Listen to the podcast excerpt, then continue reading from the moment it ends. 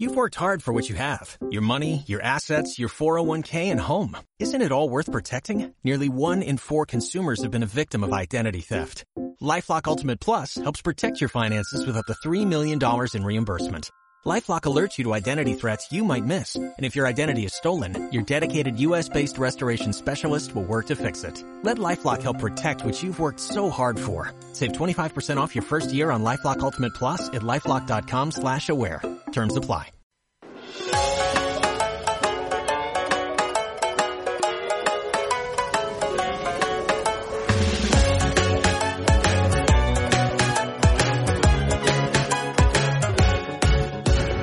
Japofan.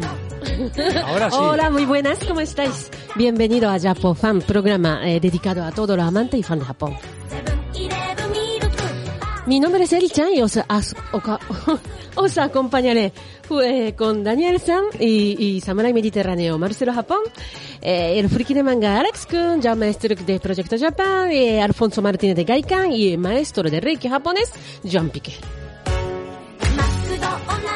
Eh, bueno, como ya sabéis, Japón es un país eh, precioso, fascinante por su cultura, eh, por su mezcla de tradición modernismo, por su gastronomía y su costumbre.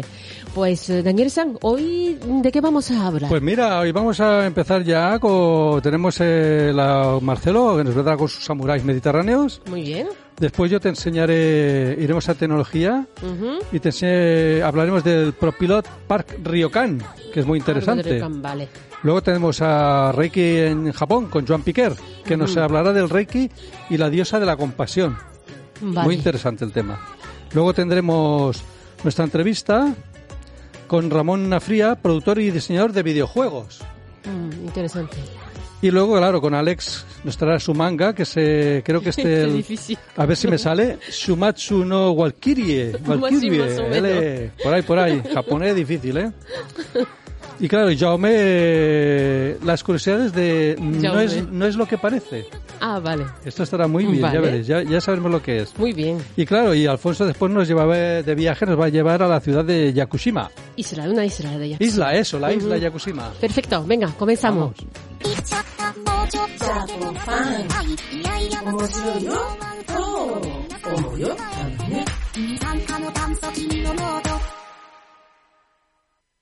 Vamos.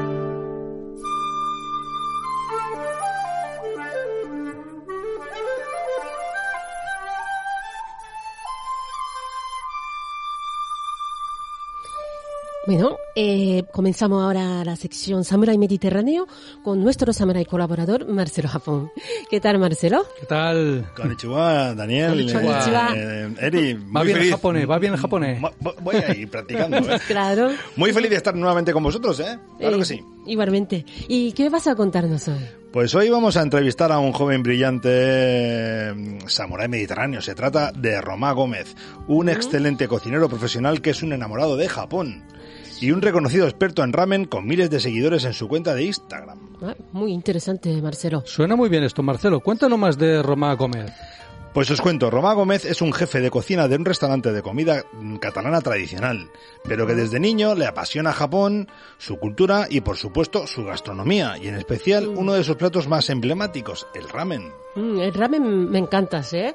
Eh, Ese plato de fideo de trigo, ¿no? Preparada con un caldo muy aromático y distintos ingredientes o como llamáis, topping, ¿no? ¿Y a quién no le gusta el ramen cuando lo pruebas? A mí también me gusta el ramen, me encanta, vamos.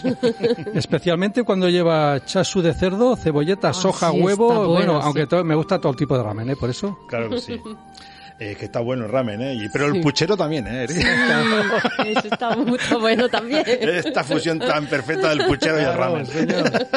Es parecido, ¿eh? Eh, parecido, te digo. parecido. Bueno, veo que conocéis bien el ramen y que eh, pueden existir muchas versiones diferentes. ¿eh? Precisamente por eso Romá Gómez decidió hace unos años abrir la cuenta en Instagram Ikigai Ramen y comenzar a explicar en ella sus constantes y muchas visitas a restaurantes de ramen en Barcelona, Cataluña, España y el extranjero. Hasta convertirse en un crítico de ramen de mucho prestigio, un gran experto en este plato y una referencia para sus más de 12.000 seguidores. ¿eh? 12.000 seguidores, es eh, muchos, ¿eh? Impresionante, Marcelo. Hombre, está claro que Roma Gómez debe ser un gran experto en ramen, si no, no tendría tantos miles de seguidores. Claro. Y además, seguro que es también un excelente comunicador, porque en Instagram es muy importante lo que se dice, pero también cómo lo dices. Claro. Exactamente, Daniel. Y la verdad es que Roma, además de saber mucho de ramen, sabe contarlo muy bien. De hecho, actualmente está escribiendo un libro sobre ramen. Qué bien, Marcelo, y qué interesante. Tengo muchas ganas ya de conocer a Roma Gómez. Y yo también. Así que, ¿te parece bien? Pues eh, podemos comenzar la entrevista. Pues me parece muy bien. Así que nos ponemos en marcha. ¿Qué tal, Román? ¿Qué tal? ¿Cómo estás? Buenas, muy bien, muy bien. Veo que vosotros también sois muy, sois muy fans de ramen, ¿no? Sí, sí, sí, señor. Hola. Bienvenido al Chapo Fan. Bienvenido. Gracias, encantado. Bueno, Román, vamos a comenzar. Eh, ¿Cómo y cuándo nació tu proyecto Ikigai Ramen en Instagram y en qué consiste? Pues empecé con ello a la cosa de dos años, eh, cuando probé mi primera vez, por primera vez el ramen. Yo siempre he sido un gran fan de la gastronomía en general, de la japonesa también, pero no lo conocía. Y no fue hasta que fui a un restaurante de aquí de Barcelona, no sé si conocéis el Ramen Yajiro. Sí. Es, es famoso por tener grandes colas de gente esperando sí, para sí, comer. Sí, famosa. Y hemos hecho cola, ¿eh? Y sí, pues a mí me, me fascinó. Cuando, cuando probé por primera vez el ramen, supe desde el primer momento que tenía claro que quería dedicarme a aprender a hacer eso y a, a explicar a la gente cómo se hacía y todo lo que viene envuelto en el mundo del ramen. Y empecé, como bien has dicho, publicando, visitaba muchos restaurantes en Barcelona o cuando viajaba y ponía mis críticas y explicaba un poco qué me había parecido la experiencia en ese restaurante, qué tal estaba el ramen y cosas por el estilo. Y ya más adelante, en- cuando empezó la cuarentena, como no podía salir a probar restaurantes, me animé un poco a hacer recetas de cocina japonesa y en especial de ramen. Y para mí siempre lo que me- más me gusta, eh, como decís, comunicar, es eh, explicar toda la cultura que hay detrás de un plato que en apariencia es tan humilde como un ramen, pero que los japoneses se lo toman realmente muy en serio. Y le puse el nombre de Ikigai Ramen, no sé si conocéis el concepto del Ikigai, ¿lo habéis tratado alguna vez? Explícanoslo, explícanoslo. Básicamente vendría a ser como eh, lo que es una combinación de diferentes factores, principalmente las cosas que se te dan bien o lo que te motiva a seguir el día a día y es, y es por lo que se dice que los japoneses tienen, viven tantos tantos años porque tienen un ikigai, tienen una razón de vivir. Pues mi razón de vivir es el ramen. Ah, muy bien. Muy bien, muy bien. Mira, esa faceta no la conocía. ¿eh? muy bien. Seguimos, Romá. ¿Y cuáles son para ti los secretos o las principales claves para cocinar un buen ramen? A ver, hay que tener en cuenta que para hacer un ramen se requiere mucho tiempo. Todos hemos escuchado cuando hemos ido a algún restaurante eso de que el caldo se ha hervido durante 10 horas o así. Sí. pero en general todos los componentes que llevan llevan mucho trabajo. Pero lo positivo es que puedes hacerlo y congelarlo en raciones y puedes tener ramen por meses en el congelador, te aguantará perfectamente. Eh, así que animaría a la gente a hacerlo. Sobre todo, buscar una buena receta. Eh, no os fiéis nunca de una receta donde hable de fideos y ponga que, po- eh, que podéis usar udon o soba para hacer ramen, porque el ramen es un tipo de fideo en sí. Y es importante usar fideo ramen cuando hacemos un ramen. Pero yo aconsejaría a la gente que cojan una buena receta, que vayan paso a paso haciendo todo lo que les digan y que piensen realmente lo que están haciendo y vayan probando en cada, en cada momento para saber si, si lo que están haciendo les gusta o no, porque a la hora de ponerlo todo en un plato, obviamente cuanto mejor estén todos sus elementos, más rico estará. Y quería decir también que a pesar de, de- de tener que dedicarle mucho tiempo, no lo mejor para mí, lo que más me motiva a la hora de hacer ramen es cuando le, le sirves un plato a tus familiares o a tus amigos y ves cómo disfrutan de algo que te ha costado realmente muchas horas de hacer. Es para mí una experiencia súper satisfactoria. Qué Y, bueno. y más cuando, y- y mundo más que lo- cuando quieren repetir, entonces ya, ojo. ¿no? Exacto. claro, claro. Muy bien. Otra pregunta, Romá. Eh, ¿Por qué crees que el ramen ha triunfado tanto en Occidente? Bueno, pues tendemos a, a cuando hay alguien que no ha probado, que no está muy familiarizado con la cocina japonesa, tiende a llevarlo todo hacia el pescado crudo y el sushi. Y hay mucha gente que no se atreve a probarlo porque tiene esa clase de prejuicios. Pero realmente, como hablabais antes, el ramen es muy parecido a un, a un plato de cocido o a una escudella que comemos en Cataluña, que al fin y al cabo es unos fideos de trigo con un caldo bueno, que a quien no le gusta un caldo, especialmente en, en invierno Ujú. y con trozos de carne, verduras. Es, una, es lo que se llama llama comfort food, que es una comida reconfortante. Aparte, si el, si el ramen está buen- bien hecho, eh, está hecho para que tenga mucho umami, que es una palabra que ahora dicen mucho los cocineros, que básicamente vendría a ser como el quinto sabor, que es eh, la- básicamente es la sensación cuando comes algo rico y sabroso que te llena la boca y quieres comer más, pues Ajá. un buen bol de ramen tendría que tener mucho umami. Muy bien. Me estoy haciendo la boca agua, ¿eh? ¿eh? Ramen, ¿eh? Yo estoy pensando también. ¿Tienes, ¿Tienes un ramen por ahí? Yo, yo recuerdo además en especial un ramen de Nico, en Nico, como decía Hideki, guau, ¿no? Lo Ah, máximo, ¿no? sí, muy bien, muy interesante, Roma, vamos a seguir. ¿Es cierto que el ramen está considerado un fast food o comida rápida? Exacto, es, eh, el ramen es- entra dentro de lo que sería fast food. No tenemos que confundirlo con, con la comida basura. Cuando pensamos en fast food, todo el mundo pensamos en las típicas cadenas de hamburguesas, Sí. de pizzas, de pollo frito, de todas esas cosas que no son muy sanas. El ramen es, es fast food porque, a pesar de lo que decimos de que necesitas mucho tiempo para prepararlo, si realmente tienes todos los componentes y tienes una olla con agua hirviendo, el tiempo de cocer los fideos es lo que se tarda en preparar un bol un poco más. Quizás en cuestión de 3-4 minutos tienes un bol. Eso hace que sea también el- la comida perfecta para los salaryman, los japoneses, estos trabajadores de oficina. Claro. que tienen poco, poco rato para comer y aprovechan esa media hora para salir. eh, se- piden su ramen, en cuestión de tres minutos lo tienen servido y también a la hora de comerlo son muy rápidos. Eh, se comen en siete minutos y a volver al trabajo. Aparte, eh, eh, aquí estamos acostumbrados a hacer eh, primero, segundo y postre. Y ahí en Japón, con un simple bol, tienen toda una comida que ya no necesitan nada más con un bol de ramen. Muy bien. Oye, sigo, sigo salivando, ¿eh? Sí, ¿no? Estoy pensando, esta noche voy a Yo digo, Dios mío, ¿cuánto queda para ir a comer ramen? pues muy bien, Romá. Eh, para finalizar, eh, háblanos un poco de mm, este libro que estás escribiendo. Pues cuando yo empecé con esto del ramen y buscaba información y tal, me di cuenta de que en español la mayoría de información que había del ramen era o muy, o muy, o poco trabajada o que directamente decía muchas cosas que no eran reales a la hora de ramen o al hablar de la cultura del ramen. Y en el confinamiento aproveché todo ese tiempo libre que teníamos todos y empecé a poner en limpio todas mis recetas y hablar un poco tanto de la historia como consejos para preparar el ramen y todo eso. Mi objetivo es que el libro sirva para tener una base perfecta para empezar a hacer ramen sin, sin tener ningún conocimiento de ello. Y sobre todo a partir de todas las recetas y todo lo que vayas a elaborar con el libro puedes hacer ramen con cualquier cosa porque realmente eh, solo necesitas unos fideos de trigo y todo lo demás no necesitas ni muchos ingredientes japoneses complicados ni puedes hacer ramen con cualquier cosa. Ajá, qué bien. Imagínate si Hasekura y la expedición que he hecho hubiese tenido ramen ¿eh? para toda la travesía en el barco, ¿eh? Hubiese sido bomba, ¿eh? Desde luego.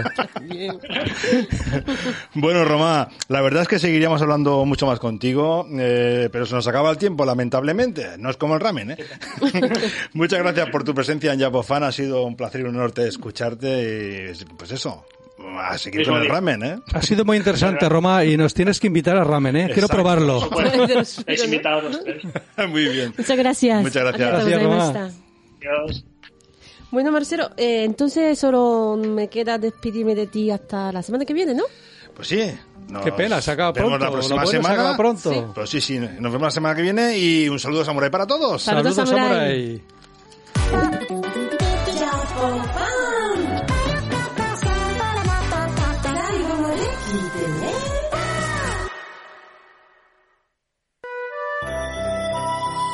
Escuela de Reiki japonés tradicional Joan Piquer, la única escuela oficial de Barcelona, continuando la tradición de tres escuelas japonesas en Reiki japonés. Cursos presenciales y online. También sesiones privadas de Reiki para equilibrar tu cuerpo y mente. Viaje a Japón del 31 de julio al 9 de agosto para aprender Reiki y descubrir el Japón espiritual. Más información en joanpiquer.es.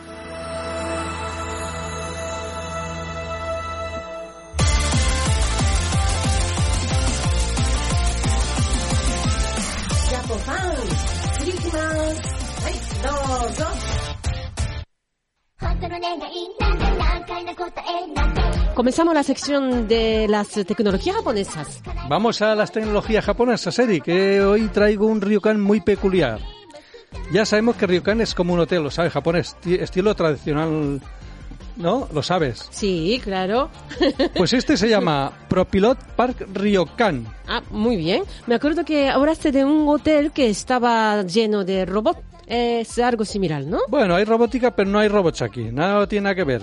En este Ah. Ryokan, los, los, mira, los zapatillas, que pasa? Zapatilla. los cojines Sí. y las mesas se ordenan solos. Ay, vaya, Es pues, genial. no sé qué opinar, ¿eh? Eh, Parece una tontería muy grande, pero bueno, eh, ¿para qué se ordenan solo? ¿Para, para, para quitarle trabajo a los trabajadores? Ya salió la, la sindicalista de la ERI. Claro. Mira, Eri, la- no, las zapatillas eh, van ordenadas eh, siempre en una fila, ¿no? Sí. Lo hacéis ahí siempre, ¿no? Y si quieres que guardar las tuyas, también tienes que guardar un huequecillo, ¿no, Eri? También. Claro, sí. Y luego vas ahí, te las colocas. Claro. Vamos, como si fueras para aparcar el coche. Bueno, sí, verdad, un poco. Se sí. parece un poco Sí. movimiento esto, que sí de Si me lo dice, coche. si me lo dice, se parece, sí. Pues mira, en este Ryokan Ujú. está incorporando la tecnología de conducción autónoma de Nissan. Ah, pues vaya Vaya. ton- tontería, ¿no? Hombre, Eri, Sí, tontería nada. Ten en cuenta que Sí, las zapatillas, las mesas y los cojines eh, cuentan con una versión especial del sistema de aparcamiento. O sea, que ellos mismos se aparcan. O sea, se recogen. Mm, vale. Sí, sí. Cuando los está usando, regresan de forma automática a su posición. O sea, pulsas un botón y ellos mismos, pum, pum, pum. O sea que es una forma de promocionar su sistema de aparcamiento autónomo. Eh, exacto, eso es promoción de la Nissan, claro. Claro. Pero a ti te vendría muy bien ese sistema, Eri. Bueno, hombre, sí, sí me, me vendría de lujo, claro, si no tengo que aparcar. Bueno, la idea de combinar con un ryokan tradicional eh, está bastante llamativa. ¿Dónde se encuentra ese este Pues ro- eh, este lo encontramos en, en Hakone, la prefectura de Kanagawa. Buen lugar, hay onsen. Bueno, hombre, claro que hay onsen, siempre hay onsen por aquí. Así que ya sabes, puedes disfrutar de la naturaleza de Hakone y, y además onsen con tecnología de Nissan, que encima te aparcan tus zapatillas. O sea, ¿qué más Vale, perfecto, venga, gracias. ¿Vale? Hasta Venga. luego.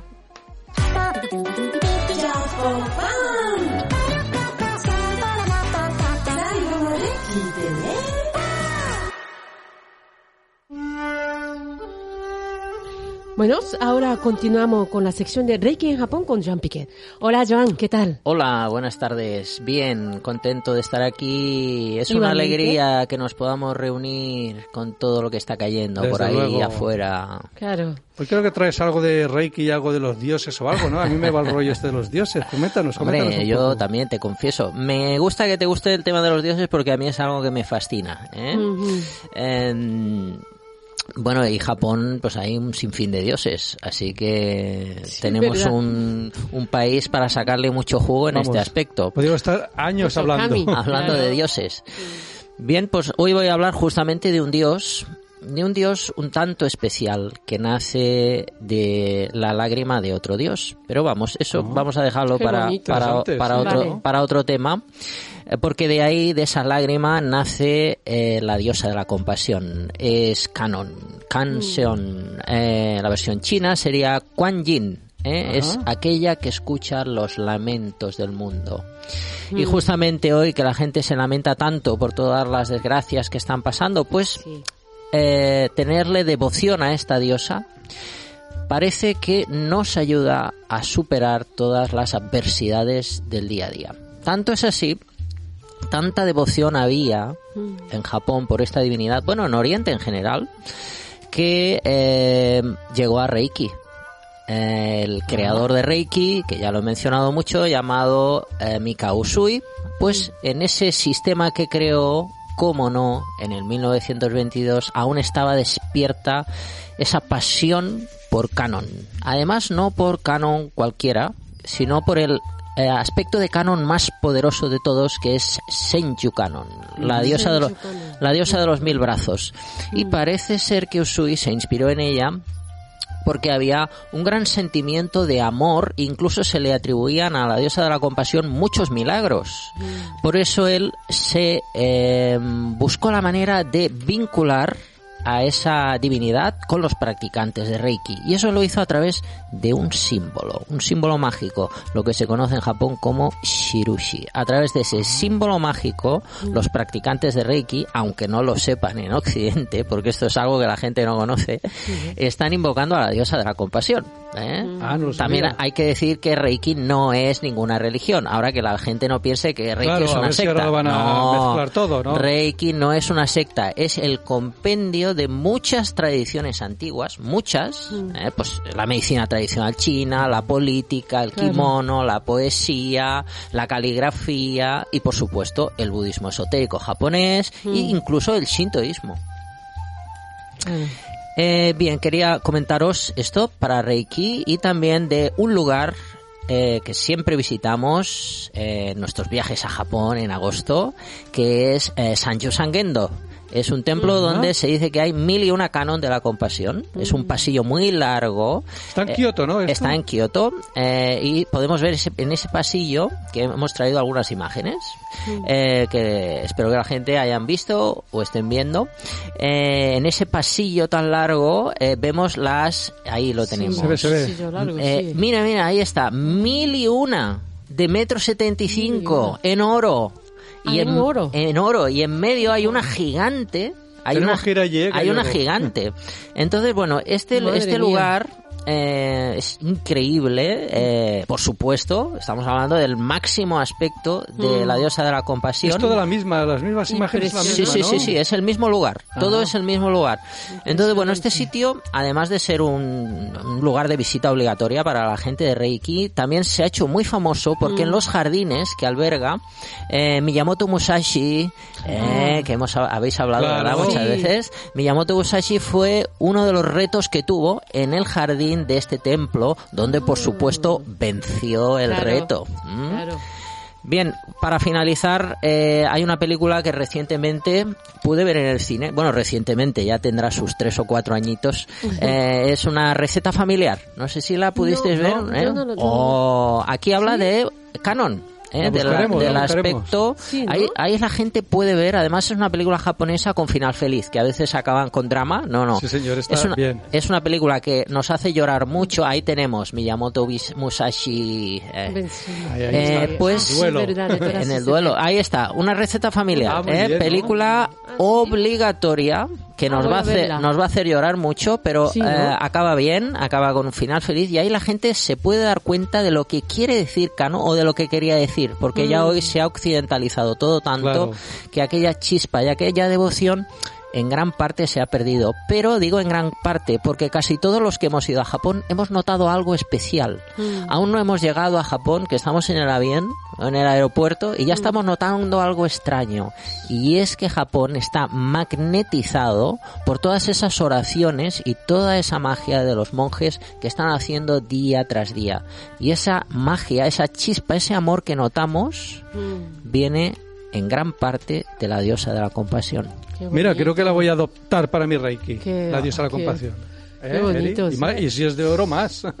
No, tú lo piensas esa No, cosa. no. Pero es que acabo de decir una cosa No, muy es verdad, bonita. sí, sí. Pues nada, Joan, muchas gracias. Gracias, y, Joan. Gracias. y, nos vemos la semana que viene. Hasta, Hasta la, la próxima. Gracias. Gracias.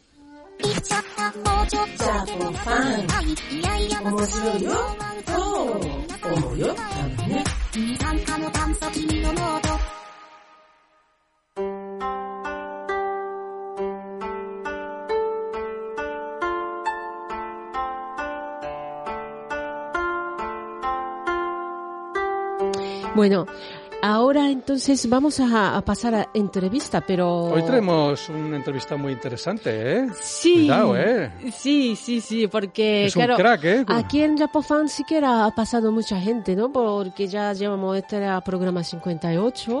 Exacto. Sin embargo, sí que había eh, campo que no, no habíamos tocado hasta es ahora. el videojuego.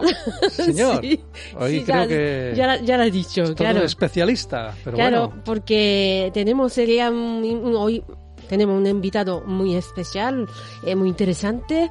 Eh, bueno, eh, es así, ¿no, Alfonso? Y bueno, la mascarilla. Alfonso. Efectivamente. ¿Cómo estáis? Rápido. Llego tarde, llego tarde. Tenemos, eh, me comentasteis mi relación con Japón y con los videojuegos. Y bueno, digo, vamos a traer a un amigo, si os apetece, eh, para Claro. hablar de estos temas, ¿no? Una persona que sepa, ¿no? Claro. Tenemos al amigo Ramón Nafria, lo hemos invitado aquí para charlar un rato con él, ¿verdad? Claro. Eh, ¿Está por aquí Ramón? Eh, Ramón, ¿está hombre, aquí? Muy buenas, no sé si se me oye, Sí. no sé cómo... cómo Hola. Ramón. Escuchamos. Hola. Perfecto, Bueno, estoy aquí en mi casa. Bienvenido a a Japofan, Ramón. Bienvenido. Bienvenido a, a Japofan. Ramón, te vemos bien ahí en casa. Ramón, eh, no sé bien cómo definirte, no sé cómo presentarte a los oyentes. Eh, te tengo aquí una chuleta porque emprendedor, nuevas tecnologías, financiación, mentor, profesor, eh, redactor, desarroll- desarrollador de videojuegos, que es como te conozco yo más quizás. ¿Cómo te definirías así brevemente para los oyentes y para las personas que nos ven, para que puedan ubicarte un poco? Sí, la, yo en la tarjeta tengo puesto Ninja Developer y de hecho Bien, en el- la tarjeta imita un poco el estilo de la Master System, entonces por la parte de atrás pone como cuatro opciones para que vendrían a ser como las cuatro screenshots de, de los juegos de la Master System que ponían antes. Y entonces uno es Developer, otro es Publisher, otro es eh, profesor, porque soy profesor en, en algunas universidades, y eh, otro pongo prensa, ¿no? Entonces, eh, podría poner alguna cosa más, porque también organizo eventos de vez en cuando y cosas Sí, de es estas, pero, pero yo creo que con esas cuatro ya está bien, con esas cuatro. Tampoco Y- nos pasemos, está bien. Sí, sí, yo creo que con eso ya, ya es más que correcto. Eh, pero yo empecé como, como prensa, la verdad es que el- en el 99 empecé ya con Bander y mm, gente que había entonces.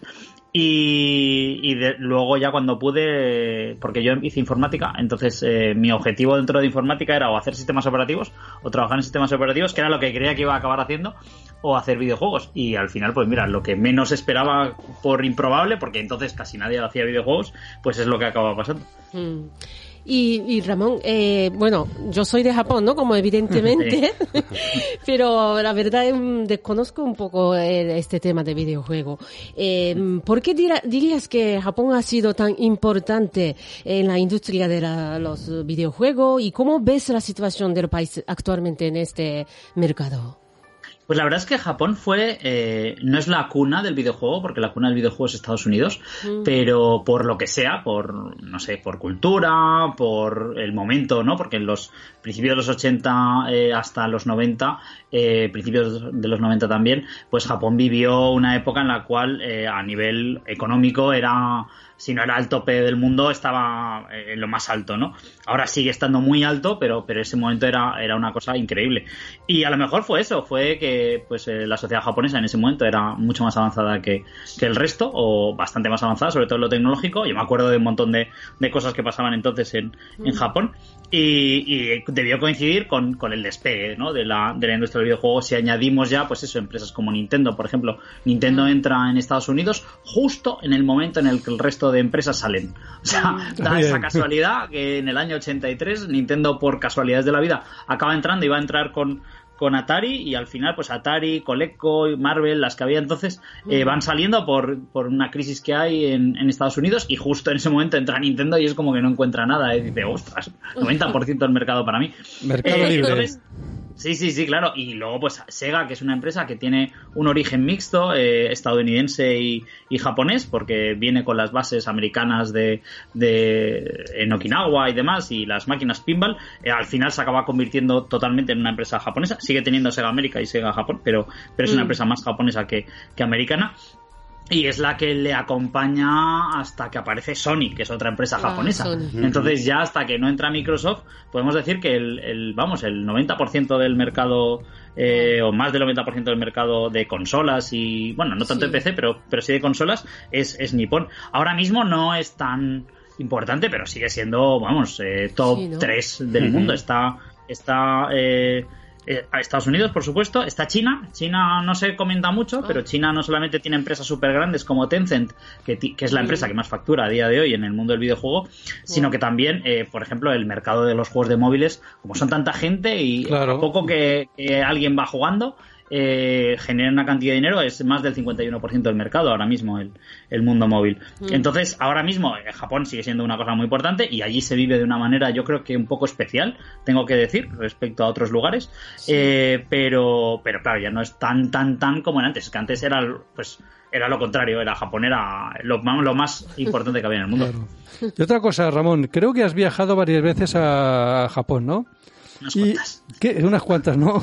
¿Qué es lo que te ha gustado de Japón como turista y como creador? ¿Qué ha podido inspirarte ahí? ¿En qué te has inspirado? Pues la verdad es que como turista yo soy muy mal turista. Eh, no me- o sea, me gusta ir a los sitios, pero... Como Alfonso. de hecho, Como yo, como yo. Sí, yo fui un poco de casualidad, iba a una empresa de videojuegos y me dijeron, Ramón, ¿te quieres venir? Y a mí me da como respeto, ¿no? Lo de ir a Japón, porque yo no sé japonés y demás, y dije, pues, pues voy. Y, y lo que me empezó flipando, por ejemplo, era eh, pues el hecho de que en, en Japón las, las calles eh, tienen eh, los puntitos para los ciegos, para, para poder ir andando por ahí, Sí. eh, y está en todos los lados. Y si vas con poco cuidado, te, te pinchas con los, con los, con los pinchos estos en, en una zapatilla floja, por así decirlo, te los vas clavando.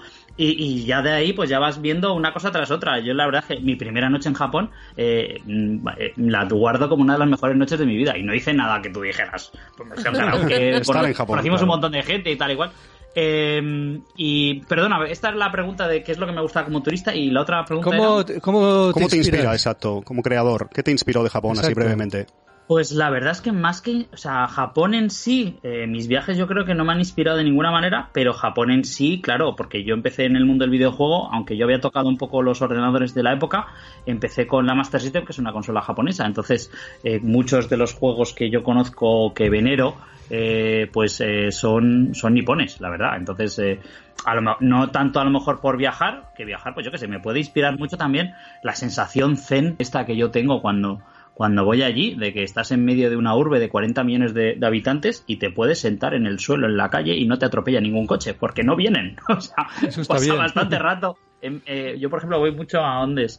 Eh, em, ay, que no me acuerdo ahora la zona. Pero bueno, es una zona que es céntrica, no es, no es demasiado alejada. De aquí Javara, por ejemplo, está, yo que sé, una hora andando a lo mejor. Bueno, quizás, ¿no? Eh, Ramón, quizás bueno, algún barrio. Minami Senju. Minami Vale, Senju. Minami Senju. Eh, pues y, y en esa zona yo me puedo sentar en la calle y- en medio y no pasa nada. y no, no viene nadie en cinco minutos, a lo mejor pasa un coche. Ramón, si no recuerdo mal, has presentado videojuegos incluso en Japón. Creo que, por ejemplo, estuviste como desarrollador en algún Tokyo Game Show. ¿Qué diferencias y particularidades tienen los japoneses en estos eventos? Mira, le- lo cierto es que yo me acuerdo de, de- a la hora de enseñar el- los juegos, me acuerdo más, por ejemplo, de diferencias de, de uso los coreanos que los japoneses. Los japoneses yo creo que juegan más o menos normal, pero sí que es cierto que hay ya diferencias de, educa- de educación, ¿no? Entonces, un problema que tienen los nipones, por ejemplo, es que el inglés lo llevan fatal. Entonces, o lo dejas traducido o te- ya va, va a entrar mal la cosa. Eso, eso lo primero. Lo segundo, eh, bueno, el nivel de educación, evidentemente, es, es, es supremo. Y luego a mí una cosa que me alucina es la pasión. Eh, yo tengo dos conocidos, o, o uno que sigue siendo muy conocido amigo, el otro lo sigo por Twitter, que me han demostrado, o sea, nosotros nuestros juegos eran minoritarios en Japón, no sé, a lo mejor vendíamos 50 copias, 100 copias, no vendíamos mucho más, vendíamos mucho más en otros lugares del mundo, pero Japón no estaba en, en lo más alto de, de- de nuestras ventas. Y en cambio, uno se vino desde Tokio a Kioto solo para coger un póster y que se lo firmásemos. Eh, y otro Sí. nos hizo una revista. Y ese, ese otro ahora es eh, uno de los directores de IGN en Japón. Pero en ese momento, pues era un chaval que, que nada, me hizo, le gustó mucho el Blues and Bullets, hizo un fanzine y me lo, me lo regaló. Eh, y yo me quedé alucinado. Mm. O sea, o sea, tienes 50 jugadores y uno de ellos te ha hecho una revista. O sea, es una cosa que. Está muy a mí bien. Ah, claro. Luego, ¿tú crees que algunos videojuegos re- reflejan bien la cultura y algunos lugares de Japón? Y Hmm. aparte, ¿qué juegos nos recomendarías ahora que no nos podemos mover de casa? Sí. A ver, yo eh, me tiré. Mira, mi, mi primer viaje, como os he dicho, fue el año 2009 y no esperaba que me fuera a reventar la cabeza de la manera que me, que me reventó. Entonces, claro, ya el siguiente viaje ya fue en el año 2014. Iba a ser en 2011, pero estuvo lo de Fukushima. Y entonces, esos cuatro años, eh, yo sobreviví a mi nostoquetalgia, que es como, como lo defino, eh, jugando a la saga Yakuza, que en Japón se llama Ryo Gotoku. Y, y entonces la saga Yakuza la verdad es que es, es un poco como, o sea, tú vas a Kabukicho, que, perdona, a Kamurocho. que es como se llama en, en el juego y que es Kabukicho en, en la realidad. Y, y luego yo he ido luego a, a, a Kabukicho y lo ves y dices, ostras, es que casi muchas cosas están en el mismo sitio. O sea, está la puerta donde tiene que estar, está el Don Quijote donde tiene que estar, está el Taito donde tiene que estar, está el Sega donde tiene que estar. O sea, es, es una cosa fascinante. Entonces yo recomiendo, si alguien no puede viajar y quiere ir a Japón de manera virtual, Mm. pues que juegue a toda la saga eh, de Ryo Gotoku o, o Yakuza aquí, o Judgment, que es otra, otra de las entregas. Eh, Mm. Lo va a disfrutar yo creo bastante. Y luego eh, otros juegos sobre la historia japonesa. No sé, ahora a la gente le gusta mucho el Ghost of Tsushima. Eh, yo lo poco que jugué, pues está bien, pero no, Mm. no me encandiló tanto. La saga Shenmue, por supuesto, Ahí, aunque ahí. se va se va hacia hacia China, porque eh, Ryo Hazuki empieza en Yokohama, creo que recordar que empieza en Yokohama y luego Yokosuka, se va Ramón. a, a Yokosuka, perdón. Y luego se va a, a Hong Kong, ¿es? Donde se Sí, va sí, después. sí. Mm. Eh, mm, y no sé, la verdad es que Sí, en la sí. saga Persona, el último Persona, Persona 5, también, También, ¿no? está en, en Tokio y ya el 4 eh, creo que la zona es medio- menos, más o menos inventada, pero pues es un poco el... Hay muchas la opciones, ¿verdad? De juegos que nos transportan a Japón, sí, sí. Sí, Hay, hay más, hay más, Sí, pero, pero muchísimos. estos yo creo que son, son los más relevantes. Hay uno que es encantador, que no sé si está basado en alguna zona de, de Japón, que es eh, Attack of the Friday Monsters, que encarnas a un niño que en los 70 creo que es, y la época Mm. de los Ultraman contra lo que sea. Y entonces es como la zona donde están montando, donde reproducen esas películas. Y, es, la verdad es que es una- un juego también bastante bonito. Mm. Ramón, me, me ha dicho Alfonso que estás trabajando en remake de Alex Kids, de Sí, Monster yo System. ahora. ¿Qué puedes, ¿Qué puedes contarnos brevemente del proyecto? Pues mira, hoy, eh, esto es exclusiva mundial, hoy lo hemos mandado a testeo externo, así que en principio Ah, sí. eh, vamos a tener que, que seguir trabajando en él, seguro. Pero hoy es como que le ponemos un primer broche al proyecto. Si luego se me quejan, están ahí, ¡ah! porque las reuniones las tengo, claro, las tengo por Skype, las tengo por Discord. Entonces, si ahora aparece por aquí un. ¡ah!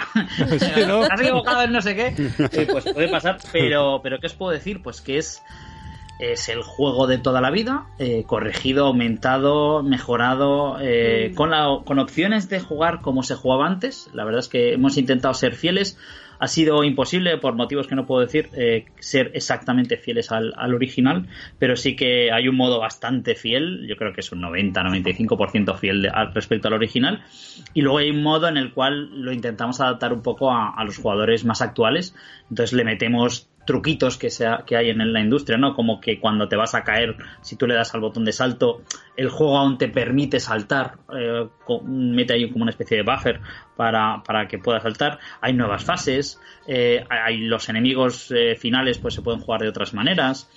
Tiene bastante miga, la verdad es que yo creo que es un juego que, que va a gustar bastante. Y tanto, y además tanto. Aparte hecho con amor por tu parte, sí. Ramón, ¿eh? porque a ti te encanta y es, es increíble. Alex, No, que y es, al resto. es un juego muy conocido, ¿eh? histórico, podríamos decir y todo, para quien no lo sepa.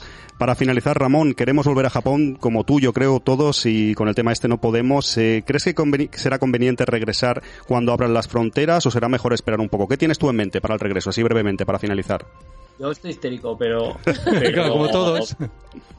Pero dentro de mi histericismo eh, me lo estoy tomando con cierta filosofía. Aún no he llegado a los cuatro años, así que puedo. Y, y entonces, no sé, yo por mi parte, eh, la verdad es que espero que me inviten, como fue el año pasado, al Tokyo Game Show.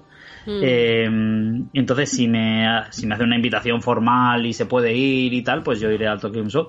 Mi plan, de hecho, eh, mi plan bueno, bueno era en abril ir con, con toda mi familia, porque mi hijo aún no habrá cumplido dos años, entonces te ahorras un billete de, de avión. Pero la verdad es que no lo sé. Eh, yo supongo que en septiembre, que es un año, es una época del año en la que suelo ir, pues que será cuando vaya, pero, pero no lo sé. No, no depende tanto de mí como de las circunstancias. Claro. Pero vamos, si por mí, si abren ahí un, un portal dimensional, me tienen. Ya. Ya. De hecho, eh, tú no, Alfonso, tú conoces a Vander, ¿no? Sí, sí. Pues Vander, por ejemplo, se lo dije, ¿no? Esto de, de- Y me dice que él no se ha movido de Chiva. Toma ya, Este año. toma ya. O sea, no ha llegado a Tokio. eh, de normal, pues él a lo mejor hace más vida en Tokio que en Chiva. Ujú. Pero dice que desde la pandemia no se ha ido de Chiva a Tokio. o sea, Claro, que tiene claro. que estar la cosa también sin Dentro tanta está Sí. todo, sí, Sí. sí. Claro. Tiene que haber cierta, cierta neura, digámoslo así. Ujú. Mm. Hay No, que esperar. No tenemos más tiempo. eh, pues muchas gracias por acompañarnos, Ramón. Y esperamos tenerte de nuevo aquí con más innovaciones y cosas interesantes. Gracias, Ramón. Perfecto. Hasta otra.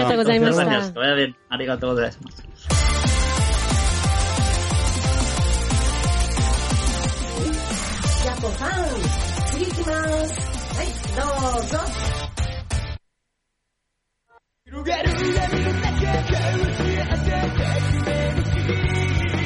Bueno, ¿qué, qué os ha parecido? Oye, muy bien, ¿no? El de Ramón. Un Sí. crack, un crack. Sí, sí, si sí. yo lo- alguna cosilla, tú sabes, como yo no... Tú vas no aprendiendo de, videojuegos y Japón, eh, Sí, todos vamos aprendiendo Claro, un es una poco. japonesa que no entiende de Claro, videojuegos. oye. ¿no? En mi época era de. Super Mario y ahí me he quedado. Claro, Super. Mario. Nosotros aprendemos de flamenco, ella de videojuegos, vamos un poco poco. variando. Sí, Muy sí. interesante, Ramón, todo lo, lo que nos ha contado, Sí, la verdad. verdad, ¿eh? Vamos Bueno, intercambiando información. Eli, así- ¿eh? aquí ya estamos todos. Bueno, ¿cómo estáis? ¿Cómo estáis todos? Pues vamos. Venga, vamos a empezar ahora la sección de manga. Con el manga, Con creo Alex que. Alex nos traes hoy el, a ver si me sale bien porque esto es difícil. A ver. Shumatsu no Valkyrie.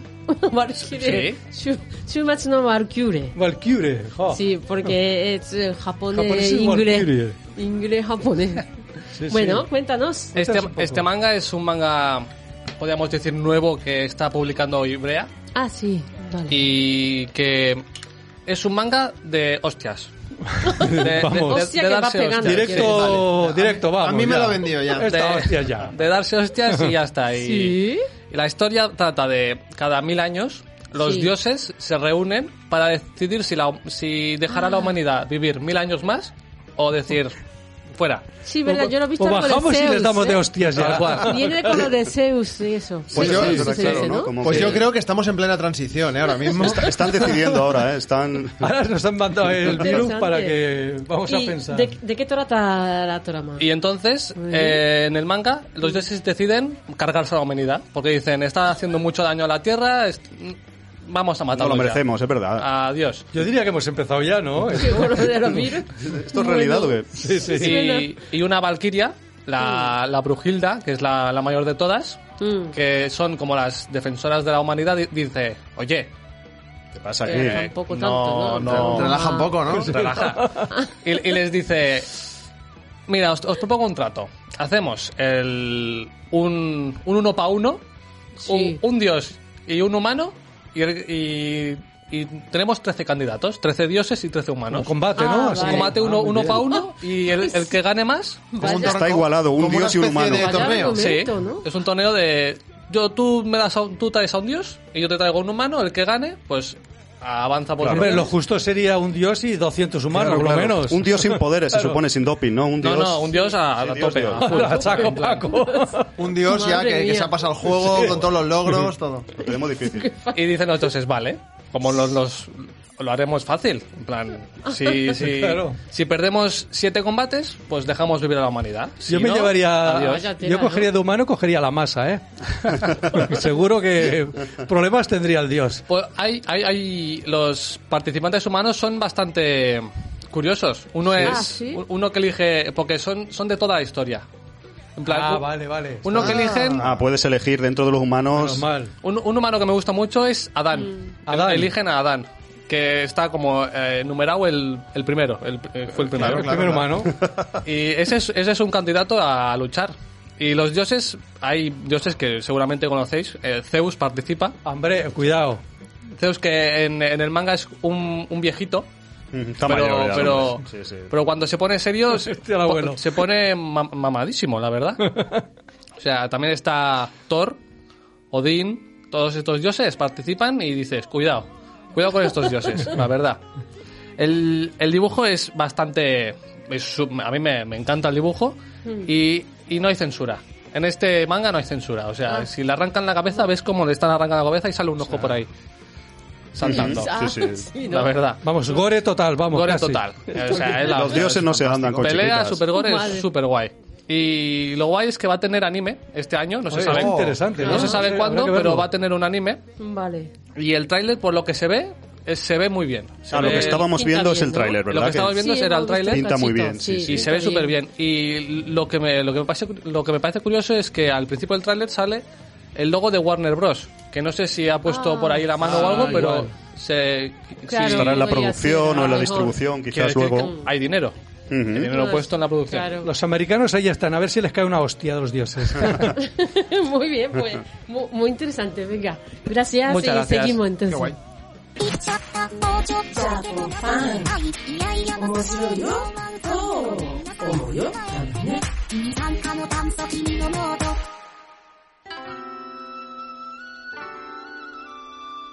Vamos a empezar entonces la sección de curiosidades, que ya estoy riéndome, con Jaume Struck de Proyecto Japan. Eh, espero que Daniel... mm, Esto es una no provocación para Daniel. sí, Hoy- No pegue mucho Danielada, vamos a ver. ha venido a provocarme. No es lo que parece. Es el Danieladas, título, ¿no? Danieladas. El título de la sección de curiosidades de hoy es No es lo que parece.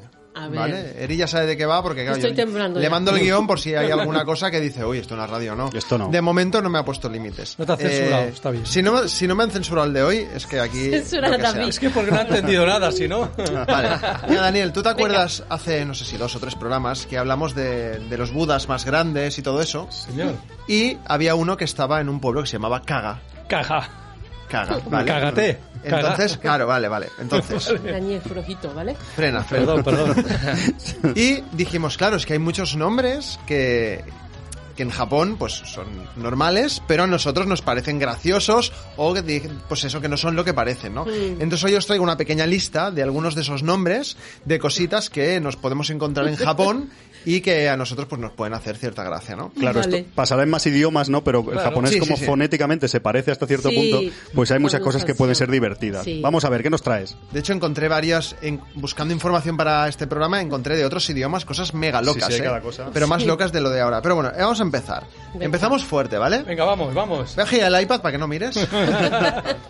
Em, esto, sobre todo en Cataluña, puede sonar un poco mal, ¿no? Pero hay unas galletas de la marca Collón. Collón. Cuyons. Cuyons, mira, ahí las tenemos. ¿Vale? si compras plural, entonces es... eh, Collón. Si compras unas- varias cajas son unas, galle- unas galetas de Cuyons. Dame Yo- unos cuantos cuyons. Yo no la he visto en ningún combin y todo esto, pero las compraría, no sé, me llama la atención, ¿no? Tiene buena pinta, ¿eh? Cuyons negras, aquest. Yo sí que es verdad que donde más las he visto ha sido en Hong Kong, pero en Japón Ah, también sí, las he visto. En-. ¿Sí? No tanto en combines, pero sí en supermercados o en, Sí, o en, o en tiendas como Don Quijote en y tal. japonés es colón. Colón. Colón, lo que decimos nosotros. ¿Eh, ¿Lo traducirán al castellano en cojón? Sí, exacto. No, sí. No creo. No, hombre. Yo creo que es veremos. testículo en... Pero bueno, como veis en la foto, pues ahí son, son galletas rellenas, son dulces y galletas rellenas pues de diferentes sabores, ¿no? Hay pues el chocolate co- collón, el strawberry collón, el cream collón. Claro, y la forma también, el Claro, cream eh, collón y la forma... El no. cri- o sea, el cream collón es el que más eh, sospechas me hace. Y, eh, Es el blanco, ¿no? Y el matcha collón, efectivamente. Vosotros no habéis comido, ¿no? Eso no he probado. Yo porque no lo he visto.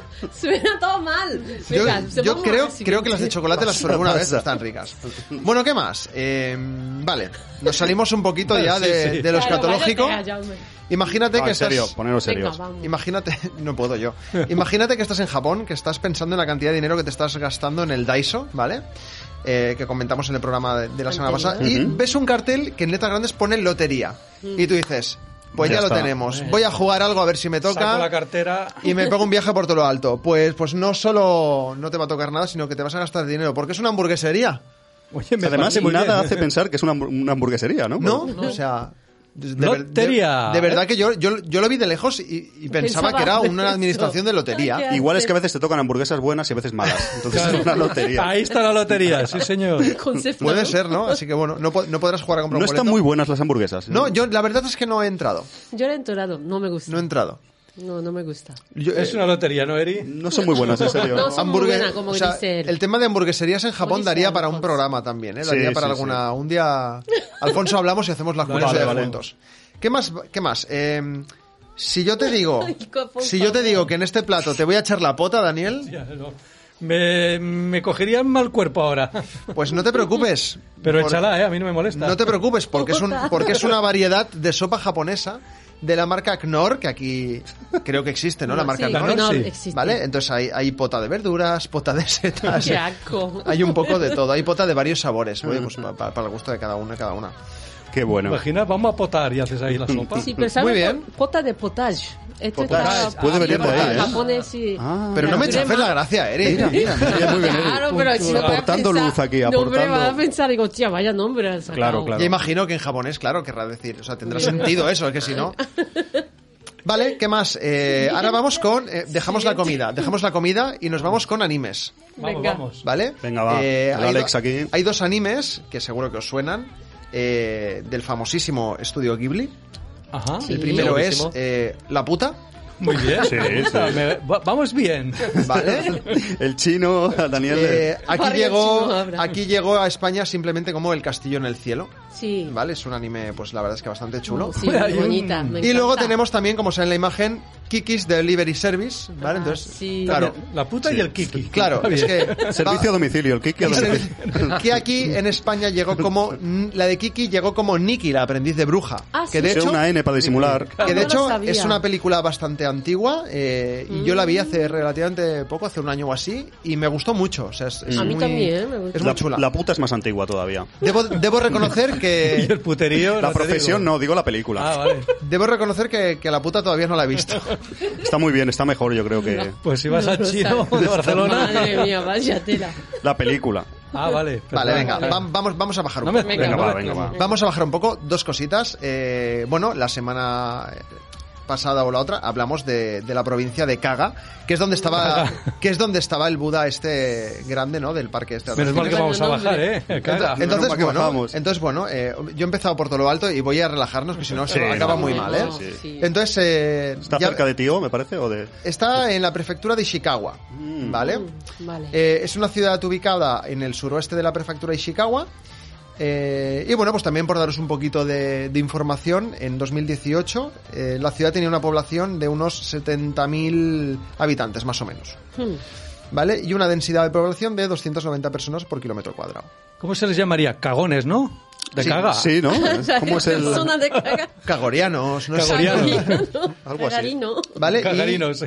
para terminar, para terminar, vamos a relajarnos ya del Sí, todo, ya, ¿vale? Ya nada es Venga, va. Pero Venga. un nombre un tanto curioso, y es que hay una población eh, que se llama Obama, como el expresidente de Estados mira. Unidos. Obama. Mejor Obama que Trump. No, no sé si te sonaba, Eria, tío, ¿no? No, no lo conocía. ¿No, Eri? Yo me lo he dicho antes, ¿no? Vale, pues eh. El nombre de esta ciudad costera en japonés significa playa chica, playa pequeña. Vale. ¿Vale? Eh, y se encuentra en la prefectura de Fukui. Yo no lo conocía, ¿eh? Esto Sí, lo he encontrado no, yo no he buscando no, cosas. por Fukui no he Eh, estado. Se volvió conocida en los Estados Unidos después de que se hiciera viral el apoyo público a Barack Obama durante las Anda, elecciones mira. presidenciales. Mm, Aunque claro. las probabilidades de cruzarse allí con el expresidente eh, son bastante bajas. La- lo, que sí que podemos, lo que sí que podemos encontrar son souvenirs, souvenirs relacionados con Obama. Ah, ¿Vale? Entonces, eh, para quien le guste la arquitectura tradicional japonesa, eh, seguro que le encanta el barrio de Sanchomachi, o sea, no sé cómo se pronuncia exactamente, Sanchomachi, que cuenta con casas de té muy elegantes y la tradicional casa de mercaderes Sanchomachi Nagata. Y si preferís la naturaleza, podéis pasear por una que llaman la Playa Dorada, o ir en barco hasta Satomo y admirar los acantilados de granito y los emblemáticos arcos de piedra que hay Mm. en esta en esta población, esta pequeña población costera, que bueno, pues que tiene el nombre de, de este presidente. Bueno, hemos acabado más, más tranquilos. Sí, ¿eh? a no ser que No, te has dejado café moco, por ejemplo, hay Mira, muchos ahí. Quiero, quiero, segunda Había un- una segunda parte. había un coche que era mocho, eh, que era mo- Pero que era moco, moco. también hay coches, sí, sí. y el Mitsubishi pajero que aquí llegó como Ah, Montero. Que allí era sí, lo ¿verdad? Sí, sí, sí, sí. de verdad. Ese es mi coche, el pajero. Esto lo tengo claro. Ya haremos una segunda parte. Venga. Segunda parte, Vale, segunda parte total. firmamos ¿eh? ya. Venga, gracias. Seguimos. もうちょっといやいや面白いよ。と思うよ。多分ね。参加の炭素君の Vamos a entonces a la sección de viajes con Alfonso Martínez de Gaikán. Hoy vamos a una isla, me parece, ¿no? Vamos a una isla que no hemos estado, ¿verdad? En islas. Empezamos eh, esta sección en Okinawa, me parece. Okinawa, ¿verdad? Que son varias islas y tal, pero isla así más pequeñita, una isla propia, no hemos estado todavía. Y he pensado, bueno, vamos a hacer una, una visita virtual aquí que hacemos en Japofan, en este caso a islas. Yo he ido a varias, sabéis que Japón son muchísimas islas, lo hemos dicho más de una vez, que hay cuatro principales, de sobra conocidas, entre ellas Honshu. En este caso estamos hablando de una isla que quizás los turistas, las que más, las que más, la que más visitan diría es Miyajima, ¿verdad? Que igual no sé si. Jaume habrá estado. Yo estuve, aunque como sabes que no me gusta madrugar, no pillé el Ah, Tori. el Tori en... Lo, ¿Lo perdiste? lo pillé ya con, Claro, Con es... agua ya con agua. Hay que ir bien prontito, sí, sí, pero bueno, normalmente pues el- los visitantes japoneses normales, turistas normales, no suelen visitar isla, aparte de la propia isla principal que es Honshu, donde tenemos Tokio y demás. En este caso nos vamos a ir a una isla un poco más remota, vamos a decir, a- al sur de Kyushu. Está esta isla de Yakushima, que estamos viendo ya los espectadores, que, bonito. sí, algunas Bonita, imágenes, bonita. y os va a recordar a algo, sobre todo si hablamos de manga y anime, ahora lo comentamos. Esta isla, ya os digo, pertenece a la prefectura de, de abajo, de Kagoshima, y está relativamente cerca, más o menos. Es una isla redonda, de una forma bastante redonda. Tiene unos 138 kilómetros de perímetro, para que os hagáis una idea, y unos 500 y pico kilómetros de, de toda su extensión. Y como estáis viendo en las imágenes, los que nos escuchen se lo, se lo narramos, es una maravilla total de la naturaleza. Es una auténtica eh, barbaridad. bonita. Mucho es conocida también hasta cierto punto. No sé si para los japoneses no es muy conocida, ¿verdad, Eri? No, no, la Eh, verdad que no. ¿Verdad? Para los japoneses quizás sea conocida personas que estén más metidas en el mundo del trekking, el excursionismo, Sí, este tipo de cosas. sí. Entonces sí, pero es verdad que para- no es una es todavía un poco desconocida. Eri no es de andar tampoco, ¿eh? O sea, Eri no es muy de andar, eso lo sabemos, es verdad. viaja mucho en Claro. Para los turistas occidentales quizás la- nos pueda alguno, la pueda conocer alguien un poco otaku, como el amigo Alex de aquí a mi derecha, por el tema de la princesa Mononoke. Mononoke Ah, Hime, sí. la... Sí, lo iba a decir. ¿Te suena, Eri? ¿Ves? Eh, Ale le el Alex suena. ha visto las imágenes, ha dicho aquí hay gato encerrado, ¿no? Y efectivamente se puede ver que es la, la inspiración, eh, está confirmado en este caso que fue la inspiración de esta película tan conocida, popular y tan buena, por qué no decirlo, Mm. del estudio Ghibli. Eh, en, en- en ocasiones muchas ciudades o algunas películas de Ghibli se apropian, esto se inspiró aquí, ¿no? Ya hablamos una vez de, de alguna película, pero en este caso sí que está confirmado o que el artista conceptual principal visitó la isla, tomó fo- fotografías, hizo, hizo diferentes bocetos. Vamos a visitar algo esta isla rápidamente. Vamos a ver sobre todo cómo llegar, ¿no? Porque dirás, Alfonso, has dicho más o menos que está cerca. ¿Cómo nos plantamos ahí en Yakushima, ¿no? Para empezar a disfrutar de, esta, de este paraíso natural. Ahí hay varias opciones. Una, hay aeropuerto muy pequeño en Yakushima, aunque no lo recomiendo demasiado porque es, creo que el, el vuelo es muy caro y solo salen vuelos de, solo de Osaka, de Kagoshima y de Fukuoka. No podemos volar, por ejemplo, desde Tokio. Tokio. Es algo raro, ¿no? Sí, yo por ejemplo fui en ferry, que es yo creo la manera más común de ir. Hay como dos opciones principales, una barata y otra cara.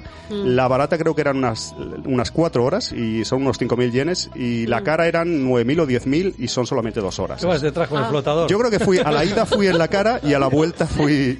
No, el, el ferry de, el rápido, el caro, Daniel, es muy moderno, recuerdo, muy No se rápido. mueve tampoco mucho. No, que va, vas a volando, aparte dentro puedes eh, Ah, estar vale. viendo el paisaje muy bonito y tal, pero dentro muy buenos asientos, muy cómodos. Se veía todas las Sí. instalaciones muy nuevas, a pesar de que hace muchos años que fui. Pero bueno, nos Mm. podemos plantar en ahí rápidamente y tampoco no muy caro si vamos en ferry en la isla. Claro. La isla, si te digo, por ejemplo, Daniel Oyauma Yakusugi, a lo mejor diréis, ¿qué es esto, no? A mí no me Exacto. sonaba. Los bosques de Yakusugi, no sé si Eri en Japón, porque estos árboles, Árboles. es verdad, eh, son cedros y como habéis visto en las fotos y si estamos tenemos en mente la, la película La princesa Mononoke, Sí.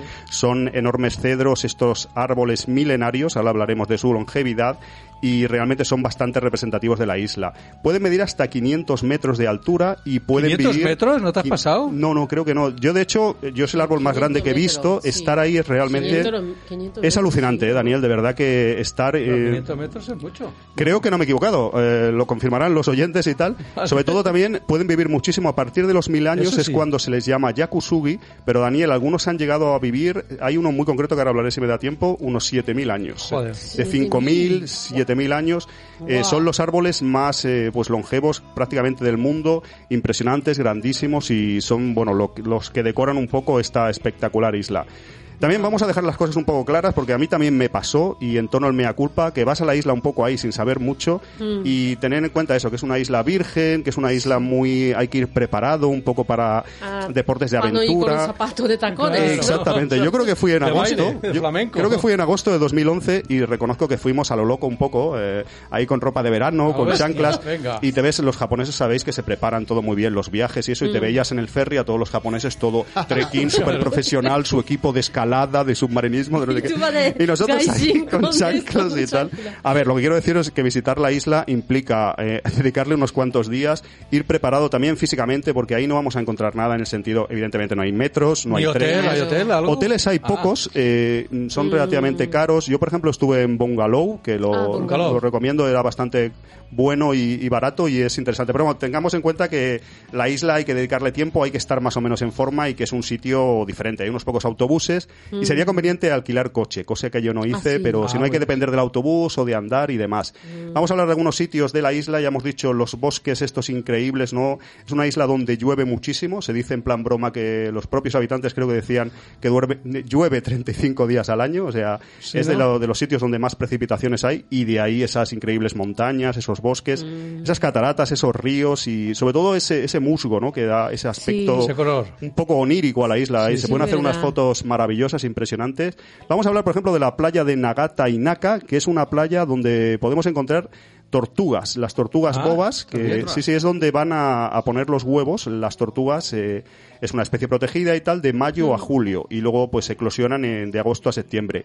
Yo no fui en esas fechas, eh, creo que se puede ver incluso pues eh, cómo nacen las pequeñas tortuguitas Ay, y tal. Sí, sí, eh, se ve que bueno, está todo muy protegido y tal, y se, se incorporan al mar y, to- y todo el tema. Sobre todo, Shiratanai Unsukio, eh, ahí tenemos que visitarlo también, que es, por así decirlo, lo que hemos dicho antes de la princesa Mononoke, es, hay varios parques naturales en esta isla, en, en Yakushima, pero este parque natural es el, como, vamos a decir, la joya de la corona, o al menos en un sitio donde se puede acceder fácilmente dentro de lo que cabe, está todo bastante señalizado para que os hagáis una idea, y es muy, muy bonito. En algunas zonas hay algunos caminos que tenemos y hay unos lacitos rojos que van poniendo para que no nos perdamos, y bueno, en Japón sabéis que todo Está está, ¿eh? Tú te puedes ir a lo loco por ahí por el bosque, pero en principio hay puedes. rutas eh, de esto. Hay muchas zonas, ya volveremos otro Muy bien, día.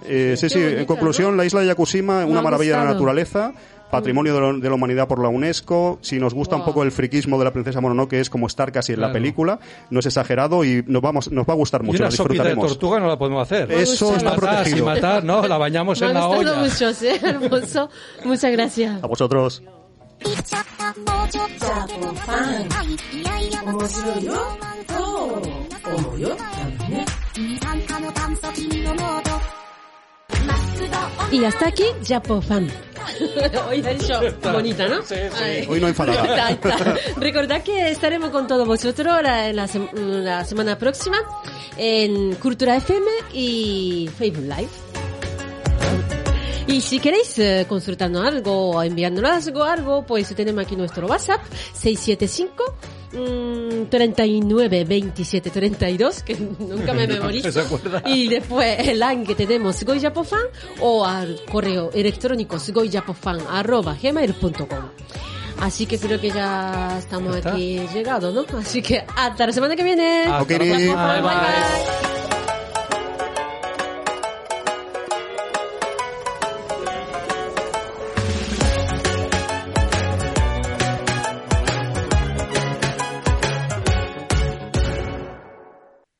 Reducing the amount of waste in your workplace will have a positive impact on our environment and can save your business money. It's also the law in Montgomery County. Make it your business to recycle right. Learn more at montgomerycountymd.gov slash recycle right or call 311.